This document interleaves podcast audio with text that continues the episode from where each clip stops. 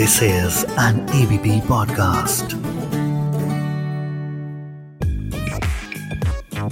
सबसे बड़ा रुपया।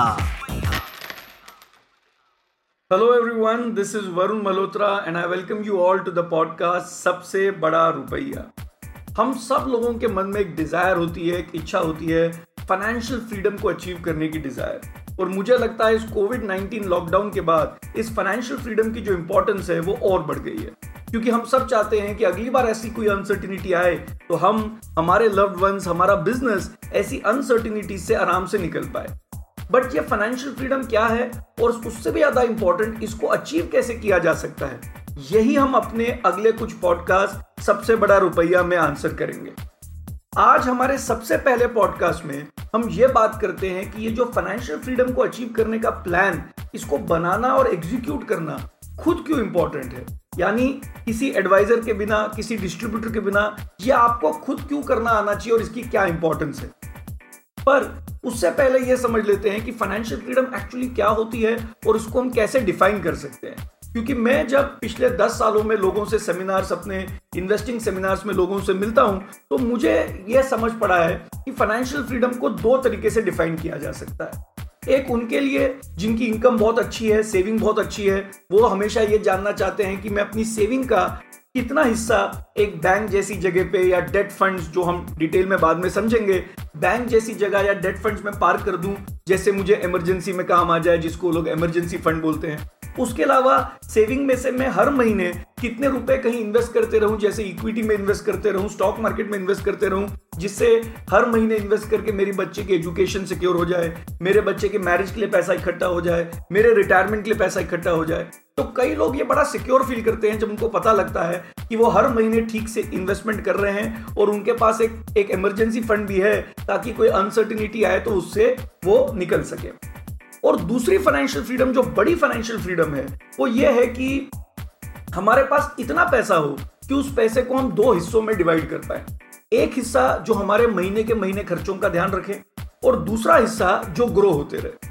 यानी कि मैंने दो हिस्सों में क्यों डिवाइड किया है? जो ग्रो वाला होने वाला हिस्सा है, वो अधिकतर कौन सी चीज़ होगी?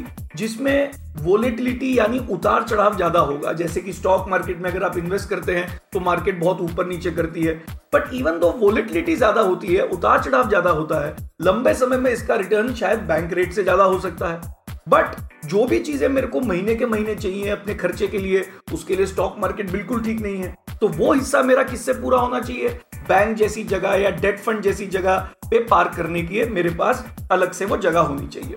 और जो पैसा मैंने बैंक में डेट फंड में पार्क किया है, उससे मैं महीने के महीने पैसा निकालते रहूँ और इतना पैसा हो डेट फंड में या बैंक में कि मैं 10-12 साल तक वो पैसा महीने के महीने निकाल सकूँ। यानी मार्केट ऊपर नीचे हो जाए, कोई कंट्रीज़ में वॉर हो जाए, कुछ भी हो जाए, इकोनॉमी को प्रॉब्लम आ जाए, तभी भी मेरे महीने के महीने खर्चे चलते रहे। और 10-12 साल बाद जब ये बैंक का पैसा खत्म होगा तो दूसरा पैसा जो मैंने स्टॉक मार्केट में इन्वेस्ट किया है, वो इतना बड़ा हो जाए कि उसके मैं फिर से दो हिस्से कर दूँ, एक बैंक जैसी जगह पे, ताकि महीने के महीने खर्चा है और दूसरा मेरा ग्रो होते रहे। पर ऐसी फाइनेंशियल फ्रीडम पाने के लिए बहुत सारी चीज़ों की अंडरस्टैंडिंग होनी चाहिए। पहले तो हमको यह पता होना चाहिए कि वो अमाउंट कितना हो, जिसको मैं दो हिस्सों में डिवाइड कर सकूँ। फिर मुझे पता होना चाहिए कि उतना अमाउंट इकट्ठा करने के लिए मैं आज से हर महीने कहाँ और कितना रुपया इन्वेस्ट करूँ। डेट फंड्स में कहाँ पैसा पार्क करूँ? स्टॉक मार्केट में कहाँ इन्वेस्ट करूँ? और मैं बोल रहा हूँ कि यह करना भी खुद है बिना किसी एडवाइजर या डिस्ट्रीब्यूटर के। क्योंकि एडवाइजर और डिस्ट्रीब्यूटर के थ्रू ना जाके खुद करने के बहुत सारे एडवांटेजेस हैं बट सबसे बड़ा एडवांटेज है कॉस्ट यानी कि जब आप किसी एडवाइजर और डिस्ट्रीब्यूटर के थ्रू इन्वेस्ट करते हैं तो पहले तो उनके चार्जेस हमको भरने पड़ते हैं। फिर जो आप फंड्स खरीदते हैं, उनके फंड मैनेजर के चार्जेस बहुत हाई होते हैं। और ये चार्जेस सब मिला के करीब करीब आप दो परसेंट पर एनम भर देते हैं। हर साल दो परसेंट आपके फंड से पैसा कटते रहता है। दो परसेंट से थोड़ा ज़्यादा या दो परसेंट से थोड़ा कम।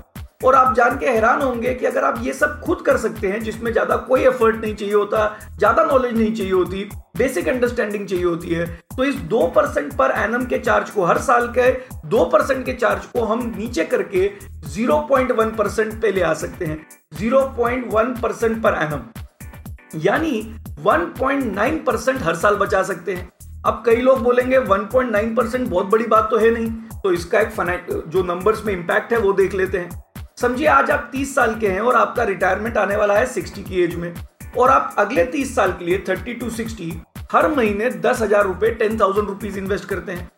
मान लेते हैं कि ये जो आप इन्वेस्ट कर रहे हैं, उस पर आपको रिटर्न मिल जाता है पंद्रह परसेंट हर साल, पंद्रह परसेंट हर साल कंपाउंडेड मंथली अगर आपको दस हज़ार रुपए आप इन्वेस्ट करते हैं तीस साल के लिए पंद्रह परसेंट पे तो ये अमाउंट बन जाता है करीब करीब रिटायरमेंट के टाइम तक 6.92 करोड़ अगर हम 15 परसेंट पे करते हैं। लेकिन यही अगर हम किसी के थ्रू जाएँ और ये चार्जेस हमारे दो परसेंट हो जाएँ तो ये 15 percent thirteen point one percent पे आ जाता है। यानी 1.9 परसेंट कम। अगर आप 13.1 परसेंट पे दस हज़ार रुपए को इन्वेस्ट करते हैं 30 साल के लिए तो ये अमाउंट 6.92 करोड़ से गिर के 4.47 करोड़ आ जाता है। यानी रिटायरमेंट तक 60 60 की एज तक, आपके पास 2.44 करोड़ पैसे कम हो जाएँगे। 2.44 करोड़ और ये 2.44 करोड़ तो कब होंगे जब आप 60 के हैं? इसकी अगर मैं प्रेजेंट वैल्यू भी निकाल लेता हूँ, मैं अनके की महँगाई हर साल 6 परसेंट से बढ़ेगी तो वो उस टाइम का 2.44 करोड़ आज के 42 43 लाख के बराबर है। यानी इनके थ्रू जब आप इन्वेस्ट करते हैं तो एक तरीके से उनको आज 42 43 लाख का चेक दे रहे हैं। अब कई लोग बोलते हैं, ये हमको पता है कि कॉस्ट बहुत ज़्यादा है, हमको आता नहीं है, इसलिए अभी हम आराम से करेंगे। बट अगले कुछ पॉडकास्ट आपके लिए इसलिए इंपॉर्टेंट हैं, क्योंकि अगर आप आज नहीं करते तो उसकी जो कॉस्ट ऑफ़ डिले है, जो कॉस्ट पे करनी पड़ती है लेट चालू करके, वो कितनी है, वो भी मैं आपको एक बार बताना चाहता हूँ। जैसे हमने बात करी थी कि 30 से लेके 60 की उम्र तक 30 टू 60 तक अगर हर महीने आप 10,000 इन्वेस्ट करते हैं 15 परसेंट पर एनम पे तो वो 6.92 करोड़ बन जाते हैं। लेकिन अगर आप सीखने में टाइम लगा दें और पाँच साल लेट चालू करें यानी रिटायरमेंट में 30 से 60 ना इन्वेस्ट करें 35 से स्टार्ट करें 60 तक यानी कितने साल इन्वेस्ट करें? सिर्फ़ 25 साल। अगर आप 25 साल इन्वेस्ट करते हैं एज कंपेयर टू 30 इयर्स तो वो 6.92 करोड़ गिर के 3.24 करोड़ आ जाता है। यानी डिले करने की जो कॉस्ट है, पाँच साल डिले करने की कॉस्ट 3.67 करोड़ है। तो आज हमने दो बड़ी बातें समझी। एक, ये प्लान खुद बनाना और एग्जीक्यूट करना क्यों ज़रूरी है? और दूसरा इन्वेस्टिंग के प्रोसेस को स्टार्ट करने में क्यों देर नहीं लगानी चाहिए? और अगले पॉडकास्ट में हम समझेंगे कि एक आम आदमी को क्या नॉलेज चाहिए जिससे वो अपने प्लान खुद बना सके और एग्जीक्यूट कर सके। तो मैं उम्मीद करता हूँ ये पॉडकास्ट आपको हेल्पफुल लगा होगा, आपका सोचने का तरीका थोड़ा बदला होगा तो फिर मिलेंगे इसी पॉडकास्ट सबसे बड़ा रुपया में। सबसे बड़ा रुपया।